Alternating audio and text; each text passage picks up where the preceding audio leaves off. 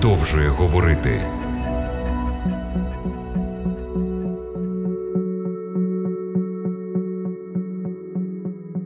Дорогі радіослухачі, вітаю вас! Я щиро радий нашій зустрічі в програмі Біблія продовжує говорити. Одного разу хлопчик запитав батька: Тату, як починаються війни? Що є причиною? Ну, візьмемо до прикладу Першу світову війну, сказав батько. Війна почалася тоді, коли Німеччина захопила Бельгію. Дружина одразу заперечила йому: Скажи синочкові правду. Почалося з того, що там хтось когось убив. Чоловік піднявся з дивану і з підвищеним тоном сказав: Ти відповідаєш на питання, чи я? Повернувшись спиною, роздратована дружина вийшла з кімнати, грюкнувши дверима. Настала напружена тиша, яку згодом порушив син. Тату, не треба говорити мені, як починаються війни. Зараз я все добре зрозумів. Сьогодні в програмі Біблія продовжує говорити. Ми знайдемо відповідь на запитання, що стало причиною вселенського конфлікту. Багато релігійних книг сьогодні, включаючи Біблію, навчають, що за межою тривомірного матеріального світу, який ми бачимо, існує реальний духовний світ, побачити який ми не встані. Цьому невидимому світі, який нас оточує, видно титанічну битву між найвеличнішим героєм правди і найбільшим злодієм. Головне запитання міститься в тому, хто ці головні гравці, як, де і коли ця вселенська криза розпочалася. Історія людства сповнена воєн. Кожна людина коли-небудь переживала конфлікт. Але для того, щоб зрозуміти походження зла, необхідно повернутися назад у часі, щоб побачити, що стало причиною першої війни у всесвіті. Сьогодні ми розглянемо кілька ключових місць, що допоможуть нам зрозуміти таємниче зародження гріха в серці досконалої істоти, що перебувала у досконалому середовищі. Ангели, як істоти, що перевершують людей в своїх здібностях, були створені для тісного спілкування з Богом. Володіючи великою силою і покоряючись Божому Слову, вони виконують волю Творця як службові духи. Зазвичай вони невидимі, але Біблія свідчить, що іноді вони появляються в образі людей. Через одного з таких ангелів у всесвіт проник гріх. Святе Писання розповідає, як почалася ця вселенська боротьба. На сторінках Біблії Люцифер представлений символічно у вигляді тирського або вавилонського царя. Люцифер, син зірниці досвітньої, помазаний хіровим, перебував у присутності Бога. Про нього у книзі про Кайзекіїля в 28 розділі сказано: Ти печать досконалості, повен мудрості і корона краси. Ти був бездоганний у своїх дорогах від дня твого створення, аж поки не знайшлася на тобі несправедливість. Слово Боже говорить, що Люцифер був досконалою істотою, яка жила на небесах. Як в ньому могло зародитися беззаконня в досконалому середовищі? Ми з вами не знаємо. Мабуть, єдине пояснення, чому так сталося, дає Біблія, коли говорить про таємницю беззаконня. Не існує ніякої іншої причини падіння Люцифера, крім зловживання свободою волі, якою Бог наділив усе своє розумне творіння. Неможливо логічно обґрунтувати походження і існування гріха. Гріх це непрошений гість, присутність якого нічим не може бути виправдана. Це нез'ясована таємниця. Якби можна було знайти причину або пояснити його існування, то він перестав би бути гріхом. Єдино правильне визначення гріха є те, що дане Словом Божим. В першому соборному посланні апостола Івана в третьому розділі написано, що гріх то беззаконня. Хоча появу гріха неможливо ні пояснити, ні виправдати, його походження варто шукати в гордості Люцифера. В 17-му вірші 28-го розділу книги про Єзекіїля написано: стало високим твоє серце через красу твою. Ти занапастив свою мудрість через свою красу. Люцифер не захотів задовольнятися тим високим положенням, яке дав йому творець. Сповнений егоїзму, він забажав бути рівним самому Богові. В 14 розділі книги пророка Ісаї написано: Ти ж сказав у серці своєму: зійду я на небо, повище зір Божих, поставлю престола свого і сяду я на горі збору богів, на кінцях північних, підіймуся понад гори хмар, уподібнюся Всевишньому. Сатана бажав мати положення Бога, але не його характер. Він хотів володіти владою Бога, але не його любов'ю. Поступово Люцифер почав плекати у своєму серці бажання самозвеличення. Його повстання проти Божого правління було першим кроком на шляху ідучи, яким він став сатаною або противником. Таємне лукавство Люцифера привело до того, що певна частина ангелів засумнівались в божественній любові. Мир і спокій в Божому царстві були порушені. В 12 розділі книги об'явлення написано: і сталася на небі війна. Михаїл та його ангели вчинили зо Змієм війну, і Змій воював та ангели його. Ось як далі описані наслідки небесної війни.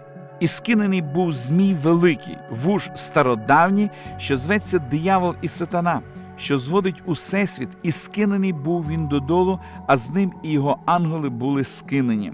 Слово Боже відкриває нам, що гріх зародився в серці Люцифера, який перебував на небі. Біблія не повідомляє докладно про те, як виник гріх. При цьому Слово Боже докладно розповідає про його виникнення на землі і як люди виявилися втягнутими в цю велику вселенську боротьбу. Ми читаємо про це в перших семи віршах третього розділу книги буття. Але Змій був хитріший над усю польову звірину, яку Господь Бог учинив, і сказав він до жінки: чи Бог наказав не їжте з усякого дерева в раю? І відповіла жінка Змієві: з плодів дерева раю ми можемо їсти. Але з плодів дерева, що всередині раю, Бог сказав: не їжте з нього і не доторкайтесь до нього, щоб вам не померти. І сказав Змій до жінки: Умерте, не вмрете, бо відає Бог.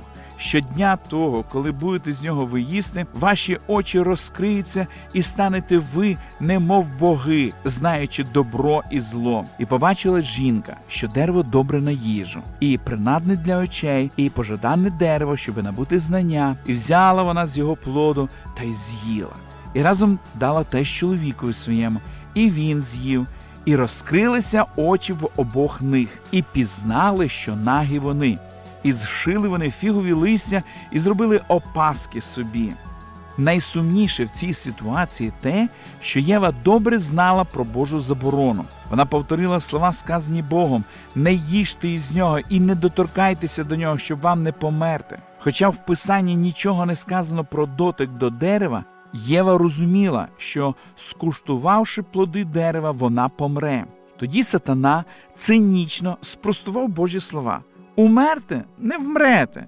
Його слова були цілковитим протиріччям. Яким би тонким спочатку не був підхід сатани до Єви, заволодівши її увагою і побачивши, що вона не чинить опір, він відкрито поставив під сумнів повеління Господа. І сумним є той факт, що Єва віддавала звіт своїм діям. Вона не могла заявити Я не знала. Єва прекрасно все знала. Проте, всупереч цьому знанню, вона зробила помилку. І навіть якщо в досконалому оточенні Едему одного лише знання було недостатньо, щоб утримати від гріхопадіння Єву, а потім і Адама, який також знав правду, нам не слід помилятися, вважаючи, що одного лише знання досить для нашого спасіння. Так, нам необхідно знати, що Слово Боже говорить, але поряд з цим ми повинні коритися йому. Змій поставив під сумнів те, що сказав Бог. Він посів зерно сумніву, яке дуже швидко зійшло. Спокушуючи Єву, сатана в образі Змія приводить аргумент, з якого видно, що до падіння самого Люцифера привели самообман і гординя. Він сказав: Ви станете немов боги, повіривши сатані.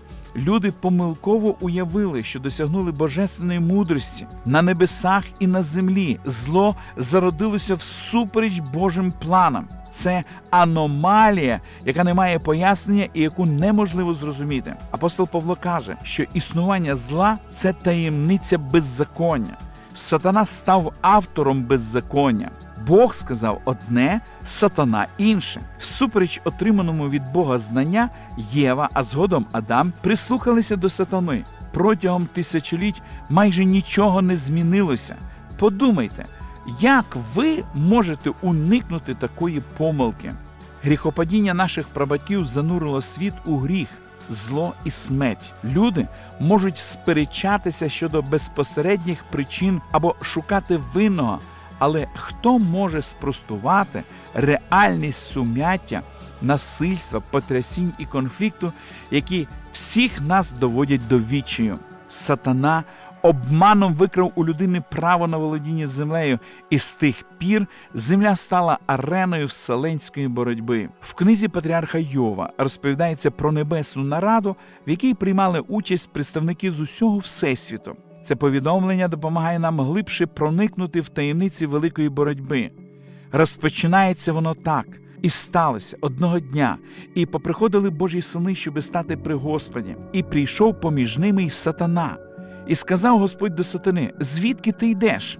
А сатана відповів Господеві і сказав: Я мандрував по землі та й перейшов її. Після цього Господь сказав до сатани: А чи звернути увагу на раба мого Йова? Бо немає такого, як він на землі. Муж він невинний та праведний, що Бога боїться, а від злого втікає.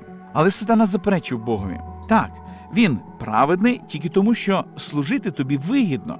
В 10-му вірші написано. Чи ж ти не забезпечив його, і дім його, і все, що його, чин його рук, ти поблагословив, а маєток його поширився по краю. У відповідь на це Бог дозволив сатані випробувати Йова любим чином, тільки не позбавити його життя. За короткий відрізок часу Йов втратив все своє майно і дітей, а згодом і здоров'я. Вселенське бачення великої боротьби, яке простежується в книзі Йова, служить переконливим доказом існування цієї боротьби між Христом і Сатаною. Незважаючи на вселенські витоки цього конфлікту, наша планета стала ареною, на якій розігрується драма великої боротьби між добром і злом, як сказано в Писанні, бо ми стали дивовищем світові і ангелам, і людям. Ми живемо в епіцентрі конфлікту. Слово Боже пояснює нам, що відбувається зараз, які події залишилися позаду, і найважливіше, чим все це закінчиться. Велика боротьба це не поєдинок богів, це повстання творіння проти свого Творця. Зазнавши поразки в боротьбі проти Христа на небі, сатана намагався переслідувати його на землі відразу ж після його народження у тілі. Ми читаємо про це в 4 вірші 12 розділу книги об'явлення. І Змій стояв перед жінкою, що мала вродити, щоби з'їсти дитину її, коли вродить. Але сатана зазнав поразки в боротьбі проти немовляти Христа і, опинившись безсилим здолати його в пустелі, і пізніше на хресті, сатана розв'язав війну проти послідовників Христа. Ця війна лютує протягом століть історії християнства. Ось як вона описана в 12 розділі книги об'явлення. А жінка втекла на пустиню, де вона мала місце від Бога для неї вготоване, щоби там годувати її 1260 день. І жінці дані були дві крилі великого орла, щоби від Змія летіла в пустиню до місця свого, де будуть її годувати час і часи і півчасу. І пустив Змій за жінкою з уст своїх воду, як річку, щоб річка схопила її. Та жінці земля помогла, і розкрила земля свої уста, та й випила річку, яку Змій був пустив із своїх уст. Дана війна триватиме до самого кінця, поки сатана не потерпить ще однієї поразки. А цього разу вже під час другого пришестя Христа. Життя Христа на землі підтвердило справедливість і доброту всемогутнього Бога. Воно показало, що закон Божий і його правління істині. Христос показав неспроможність сатанинських нападок на Бога і відкрив, що грішник, який кається, визнаючи свою залежність від Божої сили і благодаті, може піднятися вище тривог і розчарувань, принесених спокусами повсякденного життя, і перемагати гріх завдяки жертві Христа. Ми продовжимо дослідження святого Писання в наших подальших передачах.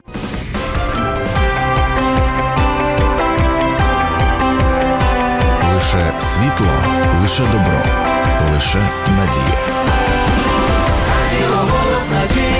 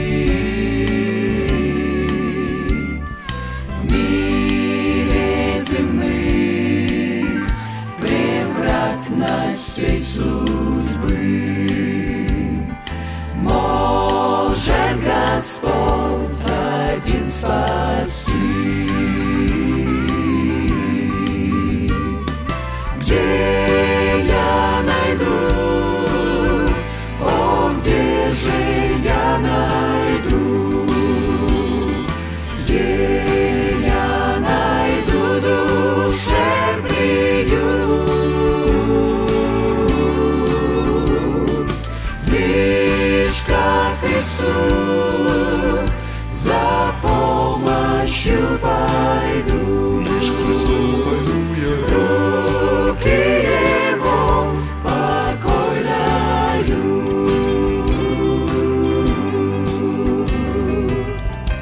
Если в пути устану я идти,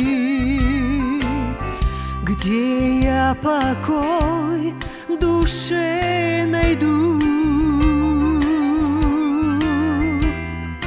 Если друзья изменят мне пути,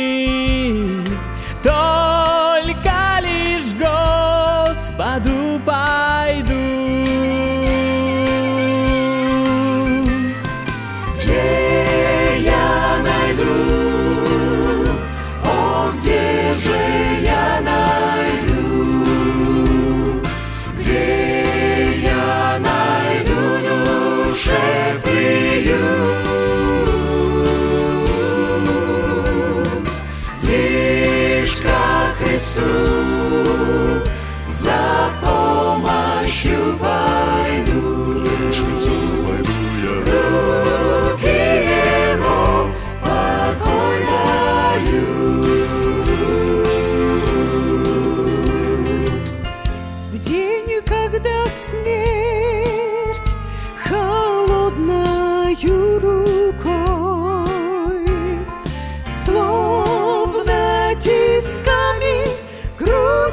brzmią